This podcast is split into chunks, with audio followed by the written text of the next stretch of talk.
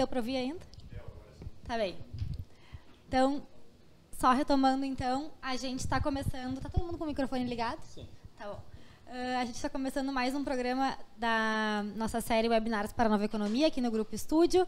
Hoje o assunto, então, é a certidão negativa de débito, tá? E eu convido vocês a interagir conosco sempre pelo chat do YouTube, pelo Facebook, pelo Instagram. Uh, vou começar fazendo uma pergunta para vocês, para a gente começar a interagir. Uh, como vocês sabem, a gente mudou o horário do webinar, né? Agora a gente começa sempre às 19 horas. E eu queria que vocês comentassem qual horário é mais adequado para vocês, se 19 ou se 20 horas fica mais tranquilo de acompanhar a transmissão. Para quem não sabe, o webinar fica sempre salvo, tá? No nosso canal aqui no YouTube, também fica salvo pelo Facebook somente 24 horas, infelizmente, pelo Instagram. Mas é sempre muito importante contar com a participação de vocês, a audiência ao vivo. Então, a gente gosta muito que vocês estejam presentes ao vivo conosco. Eu queria apresentar, então, hoje os nossos convidados muito especiais. A gente está com o Aleph Cardoso, que é gerente de produto da Estúdio Law, o Rômulo Bittencourt, advogado da Estúdio Law, e com o Kazan Costa, que é nosso diretor de franchising aqui no Grupo Estúdio. Muito boa noite a todos. Bom, então vamos começar com o nosso tema, né, pessoal? As certidões negativas de débito da empresa permitem comprovar ou não que existem pendências com órgãos federais ou estaduais no momento da emissão do documento. O objetivo é simples, mas cada órgão possui procedimentos próprios. E isso exige uma atenção dos empresários. Né? Eu queria, enfim, que o Aleph começasse falando um pouquinho sobre o assunto. Perfeito. Boa noite, pessoal. Boa noite, doutor Kazan, doutor Rômulo, Júlia. Então, a gente vai falar um pouquinho hoje sobre CND. CND é a Certidão Negativa de Débitos. Ela é um documento que atesta a ausência de pendências, tanto de uma empresa quanto de um determinado indivíduo. Né? Ela é aplicada nos casos onde a empresa participa de algum processo uh, de contratação com o poder público, algum trâmite licitatório e ou em algum processo até de contratação de uma pessoa física para algum, alguma determinada função, né? Então, as certidões elas são emitidas pelos órgãos, né, de acordo com cada uma das suas competências, né? E ao contrário da certidão positiva, a certidão negativa ela, ela é utilizada para atestar a idoneidade de uma empresa, muitas vezes, a ausência de algum determinado débito, seja esse débito com fisco ou com qualquer outro órgão, né? E para pessoa física, muitas vezes, para isentar essa pessoa, uh, autenticar que essa pessoa física não tem nenhum tipo de processo criminal, nenhum tipo de processo civil rolando contra ela, né?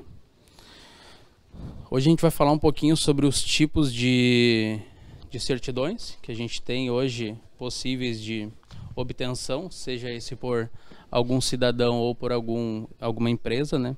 Então eu trouxe três exemplos aqui. A primeira é a certidão negativa, que de inexistência de débitos advindos da pessoa física ou jurídica e pode ter diversas finalidades. A certidão negativa de débitos da Previdência Social atesta, por exemplo, que o contribuinte arrecadou todos os valores financeiros adequados conforme a sua renda financeira. A certidão conjunta de débitos relativos a tributos federais se refere à comprovação de que a pessoa jurídica ou física não possui restrições desses órgãos e caso seja atestado algum tipo de irregularidade, cabe aos órgãos públicos né, detalharem o tipo, além do valor e prazo para pagamento. E por último, a certidão negativa de débitos trabalhistas, que é quando a empresa não possui nenhum tipo de pendência quanto ao montante financeiro, que é de direito dos trabalhadores, né? Como, por exemplo, a gente pode citar o depósito do Fundo de Garantia por Tempo de Serviço. Existem outros tipos de certidão que eu vou citar rapidamente, que também são de suma importância, né? Como, por exemplo, certidão negativa de antecedentes criminais, que evidencia a ausência de processos relacionados à pessoa física, conforme relatório emitido pelo Departamento de Polícia Civil e outros órgãos de segurança pública. Certidão negativa de tributos imobiliários, que confere-se aos impostos que foram pagos regularmente, tais como IPTU, taxa de coleta de lixo, etc. Uh, ah, que são importantíssimos né, em caso de compra ou venda de algum determinado imóvel. Né? Certidões negativas de execuções fiscais, que eu acho que na, na área do mercado que a gente está inserido hoje seria mais importante, né? que comprovam a ausência de dívidas tributárias junto aos órgãos e podem ser emitidas aí no período de 10 anos, 20 anos ou até mesmo por tempo superior a isso.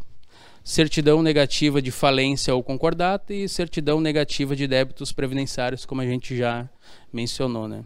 Acho que agora o Vai. Não, legal. Queria só começar voltando, né? Dar boa noite para nossa audiência, quem está interagindo com a gente ao vivo aqui no YouTube. O Thiago Costa Castro está sempre presente. O César Nascimento de João Pessoa já está com a gente também acompanhando.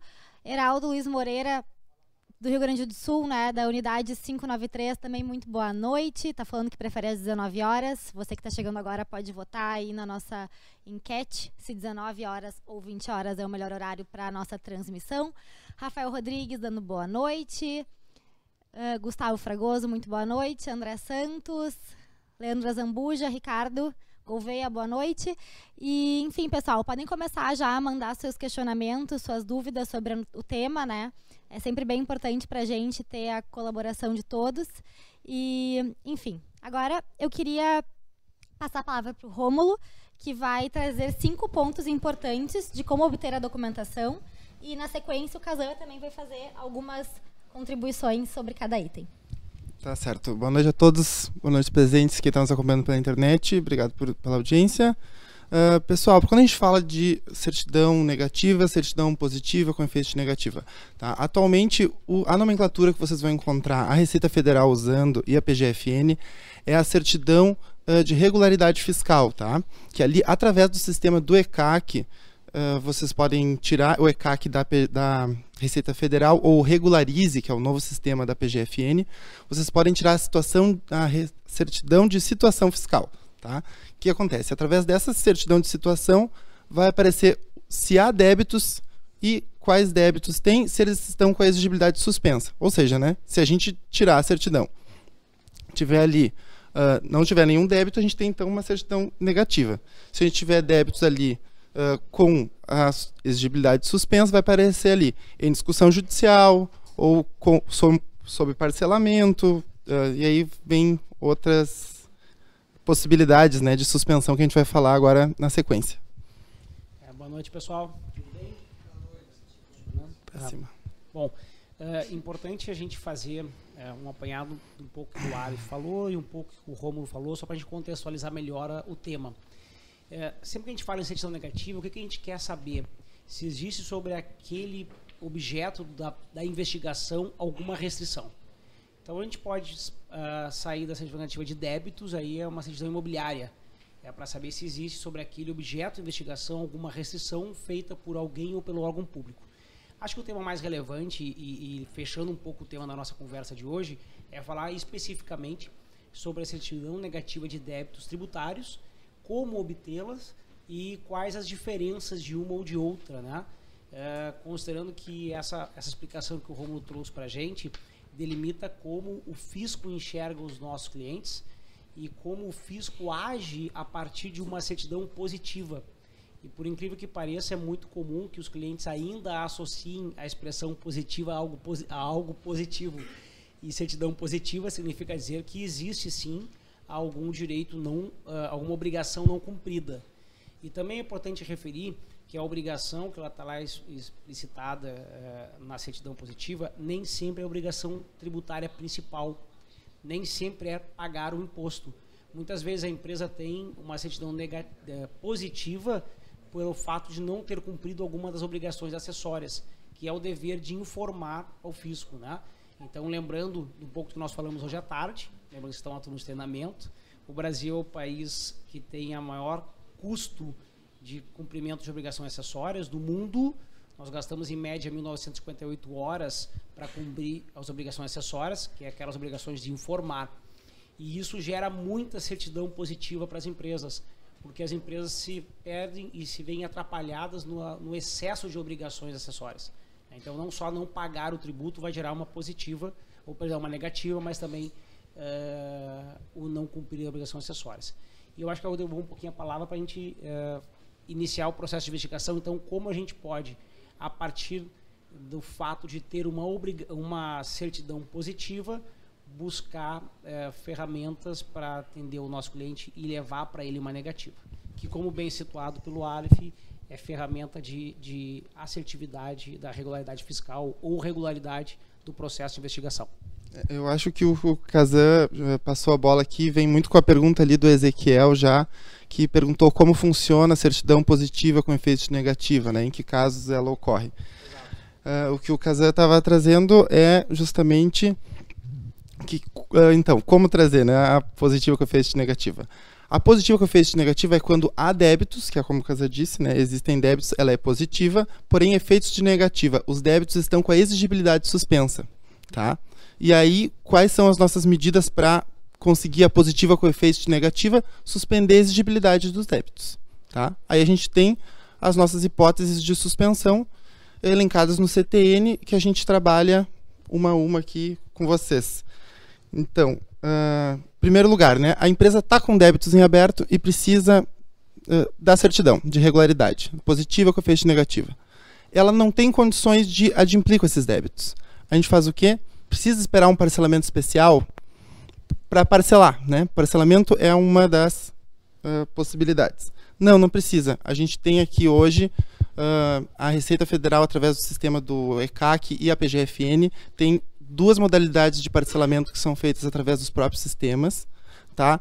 São parcelamentos não tão vantajosos quanto os, os parcelamentos especiais, são parcelamentos com menor número de parcelas, com aporte inicial maior, tá? Que, mas que podem ser utilizados quando a empresa está né, tá numa situação que ela precisa para logo a certidão de uh, regularidade. É, é importante, né, pessoal? É, o CTN ele lista hipóteses taxativas para que a gente possa obter a certidão positiva com efeitos negativos. A primeira forma é que a gente faça oriente o nosso cliente a fazer uma investigação mais profunda para entender a razão daquela certidão. E um, ela pode, como a gente falou antes, é, é ser a não cumprimento de uma obrigação acessória. E a gente cumpre a obrigação e regulariza então a certidão da empresa como ela pode ser, como o Romulo falou, não cumprimento de uma obrigação principal. O que significa isso? A empresa deixou de recolher o tributo. Daí a primeira modalidade, uma vez reconhecido pela empresa que ela deve, é fazer uma das formas de suspensão do crédito e essa primeira fórmula é o parcelamento. Ordinariamente nós temos a, a, aqueles parcelamentos comuns que são mais onerosos, sem dúvida. Extraordinariamente nós temos uh, acompanhado nos últimos 20 anos que o ano imediatamente anterior ao ano eleitoral, em razão das limitações da legislação eleitoral, e que no ano da eleição não pode haver renúncia fiscal, e nos demais anos, então, anos não haveria essa limitação, nós eh, estamos vendo que os governos federais, estaduais e municipais têm lançado eh, planos de recuperação fiscal que têm facilitado e ofertado para as empresas condições mais vantajosas. Legal, então só dando boas-vindas a quem está nos acompanhando agora pelo YouTube, também pelo Instagram, pelo Facebook. Só para ler alguns nomes, o Bernardo Rosa está comentando que a gente está aprimorando né, os conhecimentos da audiência, a gente fica bem felizes com esse feedback. O Sérgio Crepaldi dando boa noite. O Ezequiel, que foi quem fez a primeira pergunta, então da noite já foi respondida. Obrigada pela tua pergunta. E quem ainda não enviou, pode começar a escrever para gente. A Fernanda Said está falando da unidade 720 Bauru, São Paulo. Fábio falando que gosta muito de assistir, porque os assuntos são objetivos, direto para o mercado. Obrigada, Fábio, pelo teu feedback. Paulo, de Passo Fundo, boa noite. E então é isso aí. Agora eu passo a bola novamente para a gente seguir com o nosso tema da noite. É, não, vou te passar a bola, Romulo, para te explicar. Então, uma das fórmulas, uma das maneiras de a gente obter a suspensão né, da, do crédito é o parcelamento. Aí pode ser o ordinário, que é aquele disponível regularmente, e o extraordinário, que acontece ciclicamente mediante algum plano de incentivo fiscal. Mas existem outras formas, né? Artigo 151 do Código Tributário Nacional, e a gente pode identificar elas. Fala um pouquinho da moratória, por favor, para a gente, e depois vamos falar então das estratégias processuais. Tá certo. Uh, na verdade, o Kazan fez muito bem de começar de uma forma um pouco mais didática ali, de que realmente, em primeiro lugar, né, a gente tem que avaliar se é devido ou não. Uh, e, enfim, se é uma obrigação principal ou acessória. Eu parti aqui do pressuposto né, de que fosse uma obrigação principal. A empresa tem débitos em aberto que ela sabe que são devidos. ela, essa análise ela tem que fazer primeiro, né, antes de ir para um parcelamento, que é, enfim, uh, já começar a adimplir, de certa forma, esses débitos. Uma forma que ela.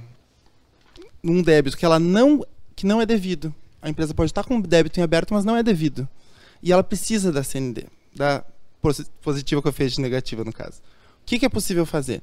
A gente pode fazer o depósito judicial. O depósito judicial integral, ele suspende a exigibilidade do débito também. E concomitante com o depósito judicial, ela pode então ingressar aí no Poder Judiciário, né, uh, discutindo esse débito com a exigibilidade suspensa, sem nenhum prejuízo aí da regularidade fiscal dela. É importante, pessoal, nesse aspecto do depósito judicial, muito se falava em obter uma liminar. Tá? Isso, isso não existe. Tá? É um equívoco, geralmente, os advogados costumam eventualmente cometer esse equívoco técnico, dizer, ah, eu vou conseguir uma liminar mediante depósito. Depósito judicial é um direito fundamental do contribuinte. O STF já se manifestou de maneira definitiva nisso. O juiz não pode sequer questionar a natureza da ação. Uma vez depositado o montante total do tributo, é efeito ex lege, ou significa decorre da lei que suspende o crédito tributário. Então, eh, por mais, eh, vamos dramatizar um pouquinho mais, absurdo que seja o pedido que o advogado formula no processo, a razão pelo qual ele entende que aquele débito não é devido, não cabe o juiz avaliar uh, em sede de, análise da, causa de pedir se ele é devido ou não. Depositou, o montante integral da dívida é efeito legal à suspensão do crédito tributário. Mas essa é uma maneira que a gente sabe que num cenário econômico como nós estamos, dificilmente as empresas estão capitalizadas a ponto de é, fazer um aporte financeiro integral. Então existe uma outra ferramenta, né, uma outra estratégia que a gente que expõe sim um, um, uma, uma visão patrimonial da empresa, mas não necessariamente expõe liquidez da empresa, expõe o caixa da empresa a um depósito judicial. Fala um pouquinho para a gente, por favor, Romulo, da ação de, da liminar em sede de ação ordinária, cautelar, de citação ou outras formas Sim, claro. de é, obter a CND. É possível, enfim, uma liminar que suspenda a exigibilidade do crédito, né? Quando a gente ingressa em juízo requerendo uh, requerendo a suspensão, mas mediante algum fundamento de direito muito forte que o juiz vá uh, deferir hoje em dia, né, pelo novo CPC, ou numa tutela de urgência, ou mas principalmente de evidência, tá? Que a gente tem um argumento de direito muito forte, ou algum julgado do STF, ou algum do STJ, ou uma caução. Uh, a gente não pode o juiz ele tem que se sentir seguro também tá? para deferir uma liminar aí suspendendo a exigibilidade. Hoje a gente uh, tem vários clientes que já nos procuraram, uh, ouviu falar ou de uma liminar, assim, de uma empresa que teve uma liminar que suspendeu todos os seus débitos. Olha, a gente desconhece alguma tese jurídica que suspenda todos os débitos, né? Uh, mas então a gente sempre tem que ver com cuidado esse tipo de ação muito mágica que a gente vê aí no mercado.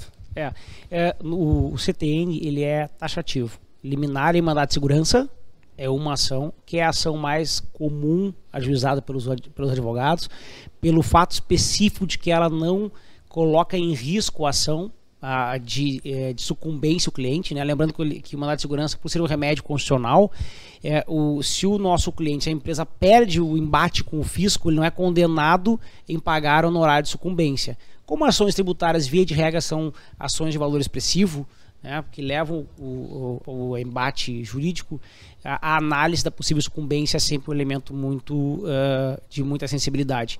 Mas no inciso 4, 5 do 151, eu, o CTN abre então para outras modalidades de ação. E daí nós temos que ter, fazer uma integração com o novo CTN e entender lá no novo CTN, perdão, no novo CPC, é, que tipo de ações nós temos que oportunizam um juízo de valor do Poder Judiciário que tem uma segurança para a tomada de decisão. E daí nós temos uh, uma ação que facilita a obtenção da CND, é a calção. Então a gente oferece ao Poder Judiciário uma calção, que não necessariamente é em dinheiro, e hoje inclusive se aceita em seguro. Hoje nós podemos até oferecer uma pólice de seguro para o Poder Judiciário, para que o Poder Judiciário conceda então a liminar, a antecipação de tutela, para que haja então uma suspensão do crédito tributário. Outro meio é um bem, mais facilmente, mais usualmente uh, escolhido pelas empresas e pelos advogados, que através de um processo preliminar de avaliação entrega para o Poder Judiciário essa segurança necessária. E por fim, o que o Romulo falou, que é, que, que é uma, também uma ferramenta bastante nova, que é a tutela de evidência. É quando o Poder Judiciário vê diante dele evidenciado de tal maneira, com tal força aquele direito, que negar aquele direito abala outros direitos mais fundamentais do contribuinte. Né? Aí nós temos as formas de decisão colegiada do, do, Poder Judiciário e a própria maneira, a, a repercussão geral, a julgamentos repetitivos que geram então estabilidade de jurisprudência para o Poder Judiciário. Uh, só para abordar os outros dois pontos, a gente falou né, em cinco pontos aqui. Uh, os outros dois pontos, o outro ponto que faz, uh, que permite a, a, positiva com efeito negativa é o processo administrativo. Claro, o processo administrativo, né, ele tem que ser feito antes ali quando é oportunizada a defesa, logo ali no início. Não tem como a empresa já estar com o processo em aberto, né? Se ele já está em aberto, se ele já está lançado, é porque já encerrou a possibilidade de fase administrativa. Mas, enfim, eh, débitos em, em discussão administrativa, eles não impedem a emissão de regularidade, tá? Uh, então a empresa não tem por que não se utilizar dessa esfera aí sem nenhum medo de retaliação nesse sentido. É, sem dúvida. É, esse que o Romulo falou é um aspecto importante, né? Que os, os clientes muitas vezes têm medo de litigar contra o fisco. Né? E o fisco ele, ele segue as regras da Constituição, segue o ordenamento, ordenamento jurídico brasileiro e a gente tem que usar as regras a nosso favor quando elas nos beneficiam e segui-las quando elas nos impõem obrigações. É, essa questão que o Romulo trouxe, que é a questão do, da, da a defesa na esfera administrativa, ela é a primeira linha de defesa, mas ela tem uma aplicação mais pontual. Nós falamos agora há pouco, o cliente pode não ter cumprido uma obrigação acessória, quer dizer, não transmitir uma declaração, vai aparecer uma certidão positiva. E se a gente investiga, transmite a declaração, muitas vezes supera essa, essa certidão e emite a negativa diretamente. Quando o problema está relacionado ao, ao lançamento do crédito tributário feito pela Fazenda, e daí sim existe uma atuação, que se decorre de uma autuação, né? O fisco vai até a empresa ou eletronicamente intima a empresa a respeito de um débito.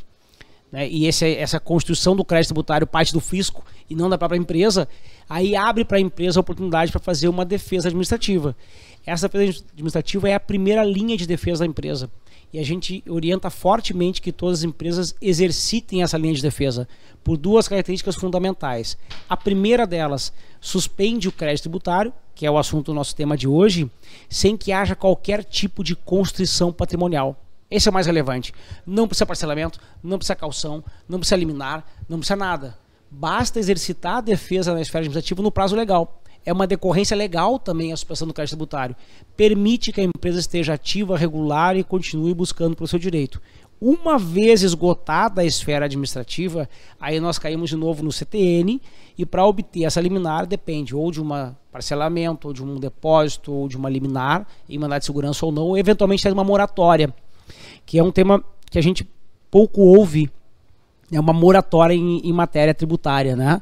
E ela é possível ela é possível. Via de regra, ela deve ser feita é, em sede coletiva, quer dizer, o, o poder é, é, o fisco, o poder tributante, ele escolhe um perfil de clientes, um perfil de contribuintes que estão em determinada situação e, e, não age individualmente, age de maneira coletiva para aquele universo de contribuintes e estabelece concessões. Exemplo, parcelamentos especiais que dão desconto de multa, de juros, reduzem eventualmente até o montante principal, é uma forma de moratória. Mas ela também pode ser concedida individualmente por decisão em processo administrativo. Aí é mais raro, mais difícil de ver, porque existe uma outra lei que limita um pouco, que é a lei da responsabilidade fiscal, né, em que o fisco tem lá algumas limitações que interagem com o CTN e nessa integração legislativa coloca alguns obstáculos para a gente. É isso, acho que é interessante também a gente mencionar, uh, né, Casa, uh, o cliente que já tem execução fiscal. O cliente que já tem execução fiscal, é possível ele ter uma certidão positiva com efeito negativa? É possível. É possível através do que? A gente garantir na integralidade essas execuções, ou mesmo o parcelamento, ele pode ser feito enquanto já ajuizado uma execução. O parcelamento ou o, depó o depósito, claro, um, um contribuinte que está sendo executado, né, dificilmente ele vai ter caixa para fazer um depósito montante integral mas é possível o parcelamento, é possível bens oferecidos em garantia, né? Que esses sim, os bens têm que. Uh, é efeito de calção, na verdade, né? Os bens têm que, têm que ser a integralidade do valor, esse sim. Ou senão, o parcelamento, como eu já disse, ele é possível de ser feito durante, mesmo quando já em execução os débitos. Eu gosto do microfone, né? Uma das ferramentas que é bem interessante se fazer e é pouco usual para os advogados é o seguinte, pessoal. É, uma empresa já está em execução ou ela tem um débito constituído, esgotou a esfera administrativa ela, ou ela, e ela vai para execução. E a empresa entende que aquele débito não é correto. E a gente precisa ajuizar uma ação e discutir a, a, a, se aquele débito está corretamente lançado, corretamente constituído. Uma estratégia que pode ser feita é a gente vai até a esfera administrativa, efetua o parcelamento administrativo, faz o primeiro pagamento na esfera administrativa e depois, dentro do processo judicial, se manifesta requerendo que os, que os pagamentos sejam feitos na, no processo judicial. Com isso, a empresa consegue, em tese, né, uh, obter o efeito da suspensão do crédito obter o parcelamento e discutir integralmente a dívida com os efeitos da suspensão do crédito tributário. Então ele vai ter uma certidão positiva com efeito negativo, ele vai poder discutir no âmbito judicial sem abrir mão da, da, da, defesa do seu direito e ele ainda vai conseguir, através dessa estratégia, uma condição adequada de pagamento que permite que ele não faça um depósito integral lá na citação, né? E ele sim parcela em 60 vezes ou no prazo do, do, ou nas condições do parcelamento vigente à época do fato. É uma estratégia que nós já temos usado aqui no grupo e com bastante sucesso, oferecendo aos nossos clientes uma ferramenta de defesa dos seus direitos ao mesmo tempo que respeita o caixa da empresa, que permite que a empresa crie condições para discutir e eventualmente pagar o débito. Que ao final, como efeito de depósito judicial, uma vez procedente a ação, levanta mediante alvará e uma vez em procedente a ação, o débito está quitado sem qualquer tipo de repercussão negativa para o futuro. Né? Acho que é bem interessante. Legal, obrigada Kazan, obrigada Rômulo pela explicação técnica aqui no nosso programa no webinar. Hoje a gente está falando sobre certidão negativa de débito. E, enfim, sigo convidando vocês a participarem com perguntas no chat do YouTube, pelo Facebook também. Chegou uma pergunta do César, já já a gente vai fazer. Uh, depois tem uma tem um comentário do Hugo que está perguntando, está elogiando, né, dizendo que a gente, enfim, traz mais rentabilidade e competitividade. Muito obrigada. Queria convidar todos, quem ainda não curtiu o nosso canal no YouTube, quem ainda não se inscreveu para receber o alerta dos vídeos, é bem fácil, tá, pessoal? É só clicar ali no sininho e a inscrição tá feita para não perder. A gente entra diariamente de segunda a quinta às 19 horas aqui pelo, pela nossa transmissão diretamente de Porto Alegre. E eu queria, enfim, passar agora uma perguntinha para o Aleph, uh, que é o seguinte: se eu estou pleiteando o reconhecimento de inedigibilidade de algum tributo judicialmente, como funciona a obtenção da certidão negativa de débito? Então, nesse caso tu está citando é quando a empresa demandou alguma ação contra a União ou contra o Estado discutindo alguma determinada tese tributária. Como que funciona nesse caso para a obtenção da, da CND, né? Uh, embora tu estejas ali, por exemplo, depositando em juízo aqueles valores que estão sendo discutidos mês a mês. Embora tu tenhas o direito de realizar esse depósito judicial, uh, o débito perante o fisco ele ainda está aberto. Então, por exemplo, se o empresário ele precisa uh, de uma atualização da sua CND uh, dentro de um prazo pequeno para participar de algum processo licitatório ou até alguma assinatura de um determinado contrato, ele vai ter uma burocracia um tanto quanto grande junto ao fisco para conseguir essa regularidade, porque Uh, como esse débito ele fica em aberto com o fisco, mas ele tem dentro da legislação a possibilidade de depositar em juízo esse valor que ele está sendo discutido, ele vai ter que levar todas as comprovações de cálculo e de depósito e todas as apurações a apresentar para o fisco e muitas vezes esse processo de validação da própria receita, por exemplo, pode levar aí um prazo de 30 dias e porventura o empresário acabar perdendo algum tipo de licitação, né? Caso a empresa, é, esse é o cenário do depósito judicial. Naquele cenário onde a empresa não suspende nenhum tipo de recolhimento do imposto, segue pagando seus tributos normalmente e só passa a partir dali discutir aquela ação e aguardar o seu trânsito em julgado, não afeta de forma alguma por conta da ação, porque ele não está deixando de recolher nenhum tipo de imposto. E quando ele tem alguma, alguma autorização judicial em sede de liminar, ela também alcança nesse caso da CND. Então é o exemplo que o Romulo citou, ele vai ter lá uma certidão positiva com efeito de negativa.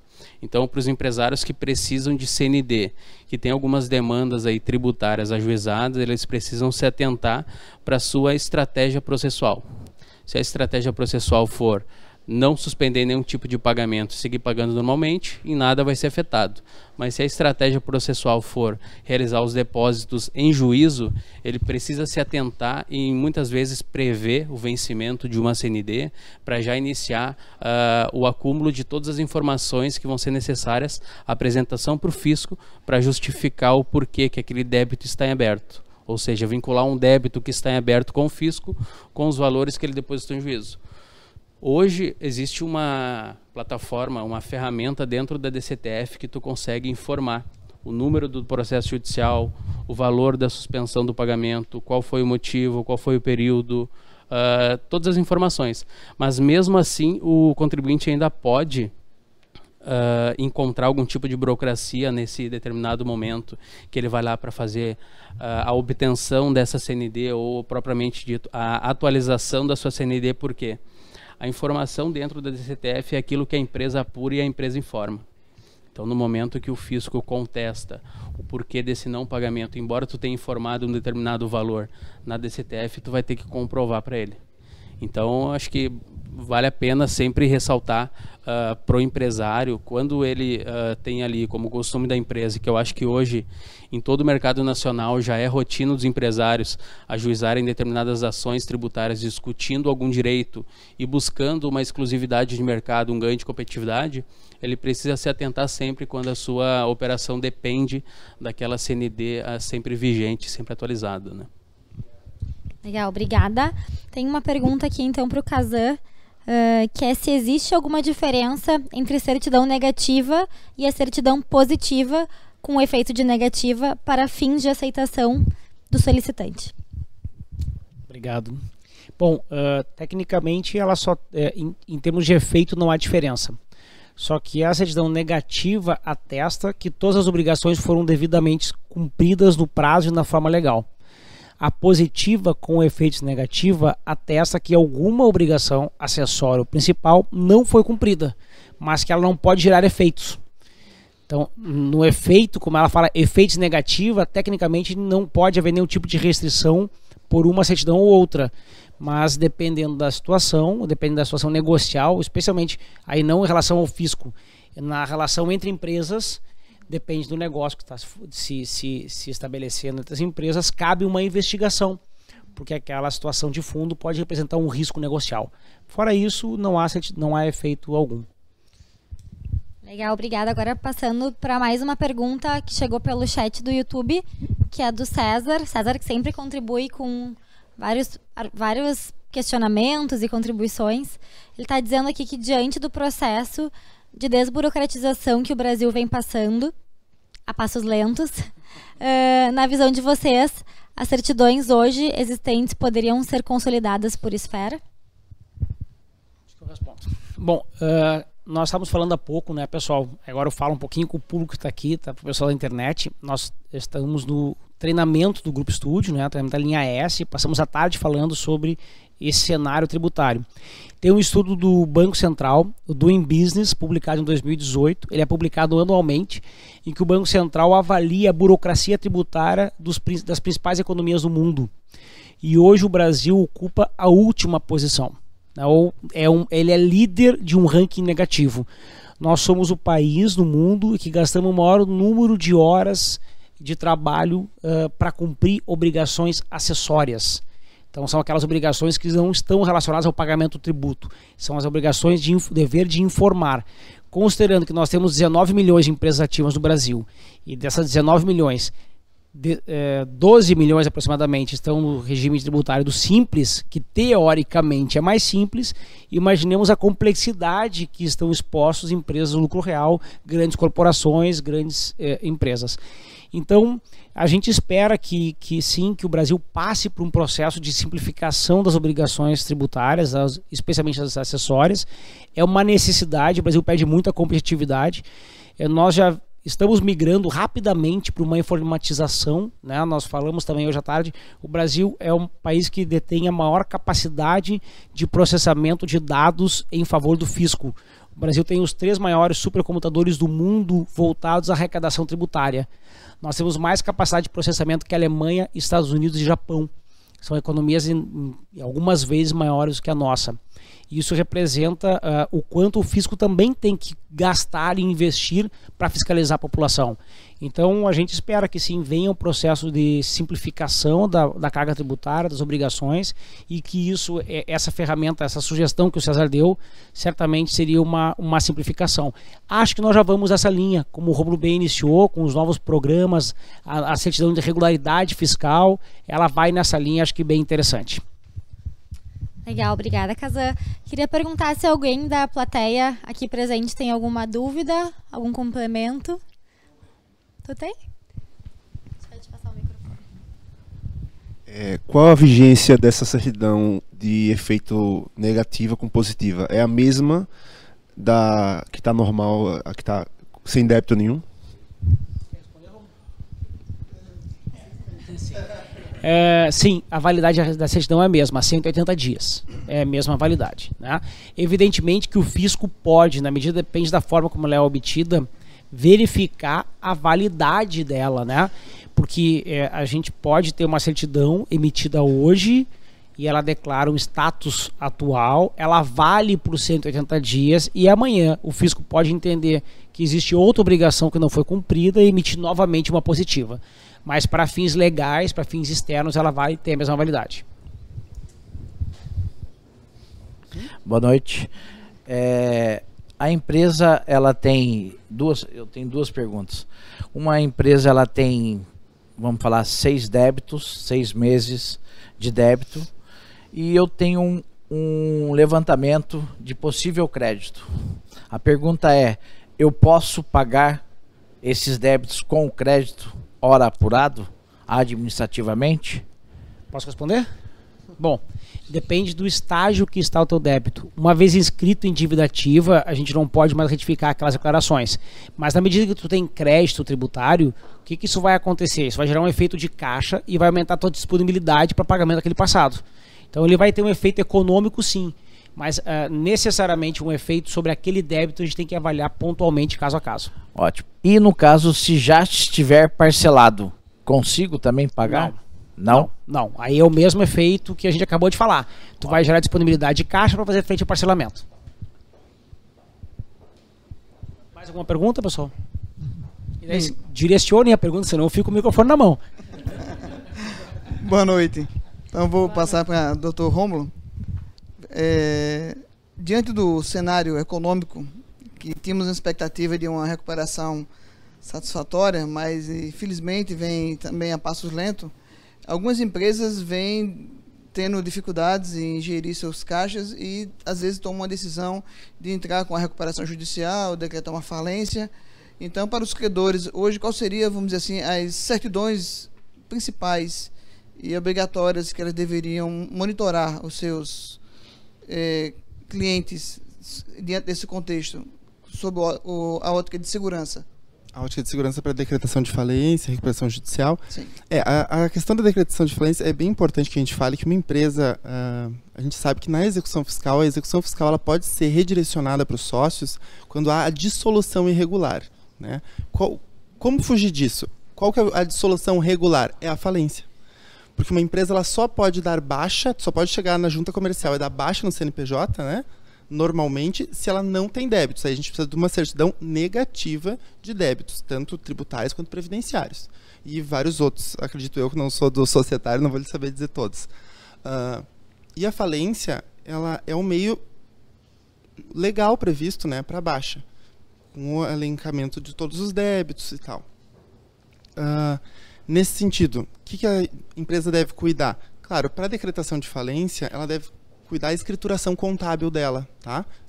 Escrituração contábil e fiscal para fins de no processo falimentar é avaliado se não houve nenhuma irregularidade, nenhum desvirtuamento de patrimônio, tá? Por parte isso pode ser levantado não só pela fazenda, mas pelos demais credores, tá? E isso pode vir sim a ensejar até um redirecionamento mesmo no processo falimentar uh, por crime falimentar. Tá? Não sei se o Casa tem algum eu gosto do microfone. Bom, é, eu, a gente pode chegar num nível de análise de certidão para até a certidão orfanol, orfanológica, que é para saber se aquela pessoa que está assinando o contrato contigo está no exercício dos direitos civis, se ele não foi interditado ou curatelado. Uhum. Então, claro, é, o quanto a gente vai explorar as certidões negativas aí de maneira geral, não só de débito, e de uma empresa ou de uma situação vai depender do risco comercial que a gente identifica na situação. A gente pensa numa operação eh, simples comercial, compra e venda de estoque regular, tu vai fazer uma análise basicamente de crédito, de cumprimento de obrigações. Numa relação eh, financeira mais estruturada, que expõe o risco patrimonial da empresa, que expõe ativos estratégicos da empresa, aí eu entendo que a análise deve ser inclusive nesse nível, para saber se o diretor da empresa não está sofrendo por parte de alguém da família ou de fora nenhum tipo de ação que possa levar à incapacidade civil. Porque se tem incapacidade civil, embora esteja no contrato social, esteja tudo regular formalmente, aos olhos iniciais, ele não exercitava a capacidade civil, não exercia os direitos civis, então não poderia é, praticar nenhum ato da vida civil. Aí vai depender do caso concreto. Né? A gente tem que analisar e para isso a, o grupo estúdio tem profissionais capacitados, habilitados a orientar não só. E nós temos amanhã um webinar sobre planejamento eh, sucessório. Já convido todos a participar, vocês que venham participar conosco. Quem tiver ao vivo também participe. Ah, o planejamento tributário e sucessório, né? Onde a gente vai necessariamente avaliar nesse nível de, de, de profundidade porque a gente precisa entender todo o contexto da empresa, o contexto familiar, as relações familiares, saber se existe eh, regime de, de casamento, que tipo de regime está formalizado, não está formalizado, para que a gente possa então entender o risco e procurar propor soluções que equalizem o risco. Né? A gente não consegue nunca, numa análise de, de trabalho, eliminar absolutamente o risco, mas nós conseguimos entender o risco, é, avaliar o impacto do risco caso ele se realize na vida da empresa e propor medidas de, de salvaguarda da empresa em caso de realização de risco. Contextualizando só esse tema, é, no caso de um empreendedor querendo adquirir uma empresa, já em andamento, quais seriam as certidões obrigatórias e fundamentais para que ele possa tirar para ver a saúde fiscal da, da empresa que está adquirindo? Bom, hoje pensando nas soluções que o Grupo Estúdio oferece, eu, eu começaria a, a análise através de uma análise de uma, da, da nossa ferramenta de revisão tributária. Por quê? Na revisão tributária não só nós encontramos ativos é, é, financeiros que vão gerar disponibilidade financeira, mas ao analisarmos o potencial passivo, o item de passivo, a gente consegue avaliar o cumprimento das obrigações acessórias e da obrigação principal. Então a gente consegue a partir daí, mesmo que não seja o escopo da, da, do trabalho, avaliar eventuais passivos ocultos tributários. Depois nós temos que fazer uma análise completa de certidão de regularidade fiscal, todas elas, avaliar o contexto empresarial dela e, e, e descer ao nível do sócio e da composição de risco do sócio. Porque quando um, uma empresa é vendida, ela, ela carrega junto o risco do sócio, porque o sócio afinal tem no seu patrimônio pessoa física aquele ativo é representado pelas cotas sociais.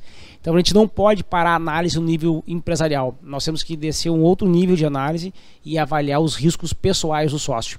Aí todas as certidões orfanológica, protesto, imobiliária, e a gente tem que avaliar o caso concreto, inclusive qual é a operação comercial que ela faz e quais os nós eh, de, de relacionamento que ela desce, né? Exterior, interior, obrigações regulatórias importantes também. Depende do cenário que a empresa está, ela tem obrigações regulatórias com o meio ambiente, com outros órgãos que oferecem um risco tão grande quanto tributário, tão grande quanto a responsabilidade civil. Né, de, do, do comercial. Então nós temos que analisar o caso concreto. Aí o Grupo Estúdio pode colaborar também com outras ferramentas, que é o objeto de amanhã do planejamento é, sucessório, e também valuation, análise financeira, estruturação financeira, é, captação de recursos para geração de fluxo de caixa, não só para o empreendedor que está lá no dia a dia, mas para o comprador também. Porque o comprador às vezes tem a ideia, tem o mercado, tem o share, mas não tem o capital para investir e o Grupo Estúdio tem ferramentas que pode contribuir nesse sentido. Boa noite, tudo bem? É, toda certidão ela possui uma ressalva, garantindo ao fisco o lançamento do crédito tributário pós emissão dela. Eu queria que vocês comentassem sobre essa ressalva e nos dissesse alguma coisa a respeito ou alguma situação que vocês já vivenciaram aqui. Uh, na verdade, uh, o que a certidão ela conte, uh, contesta, não, que ela comprova, é o que está hoje lançado. Tá? Aí pode ser lançado ou pelo autolançamento, o que o contribuinte declarou, no mês a mês dele que ele eventualmente declarou e não pagou, empresas que estão numa situação financeira ruim, ou o que a empresa lançou, o que a empresa lançou, o que o fisco mesmo lançou, autuou, enfim, o que a certidão realmente, a certidão ela comprova o estado do que está lançado naquele momento, tá? no momento da emissão. Não atesta, não dá uma quitação. Não é uma quitação absoluta. É, o, o, fisco tem, além da certidão ter uma presunção legal de veracidade e liquidez, né, nós, o, o, contribuinte tem a obrigação de desconstituir aquela declaração. Ele tem uma presunção, né? Uh, o que acontece, mesmo que tenha declarado uma, um tributo de imposto de renda de, de um mês, ele não atesta que mesmo regularizando aquele ali, tu quitou pro resto da vida. Não. É só aquele que está lançado, nesse sentido que o Romulo quis contribuir. É isso a tua pergunta? É isso aí. É que, na verdade, alguns contribuintes entendem que a simples emissão da, da certidão garantiria a quitação 100%. Que ele está devendo só aquilo ali. Exato. Não, Utilizaria a certidão como é... É, um certificado de regularidade sempre, né? É. Pra sempre. Mas é isso. Não, não, não. Não significa assim, não funciona assim. Infelizmente, né? Legal. Mais alguém tem alguma pergunta?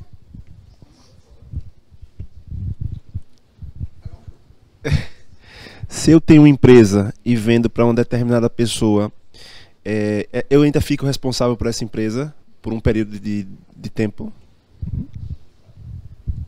Foi de novo? Sim, é, pelos atos de gestão que tu praticou durante a tua gestão, tu é plenamente responsável. Quanto a, tempo? É, durante a gestão, 100%. Entende? Depois que tu saiu pelos atos, mais dois anos. Só que a gente não pode, não é uma regra absoluta, tá? Como tudo no Brasil, as nossas regras ela sempre depende de integração com outras regras. Então, se ficar comprovado pelo fisco que durante a tua gestão, mesmo que depois de dois anos, tu praticou um ato ilegal, irregular, ele pode te perseguir através do Instituto das Desconsideração da Personalidade Jurídica e chegar no teu patrimônio pessoal. Tá, isso pode acontecer. Tem que analisar o caso concreto. Sempre que a gente fala em responsabilidade, responsabilidade civil, em atuação frente ao fisco, a gente tem uma regra geral e nós temos diversas exceções paralelas que estão naquele cenário de complexidade do, do, do ambiente tributário brasileiro e não só tributário legal de maneira geral, que a gente tem que analisar o caso concreto, tá? Eh, que os, os dois anos que o Dr. Casé se refere, eles são os dois anos para o surgimento da obrigação.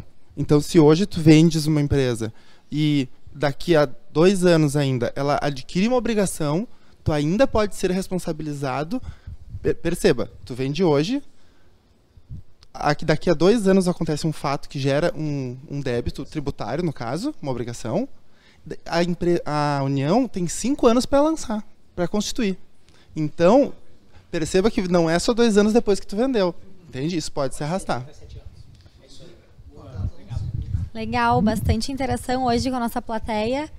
Uh, a gente está se aproximando do fim de mais uma transmissão ao vivo né, do nosso webinar para a Nova Economia, aqui promovido pelo Grupo Estúdio.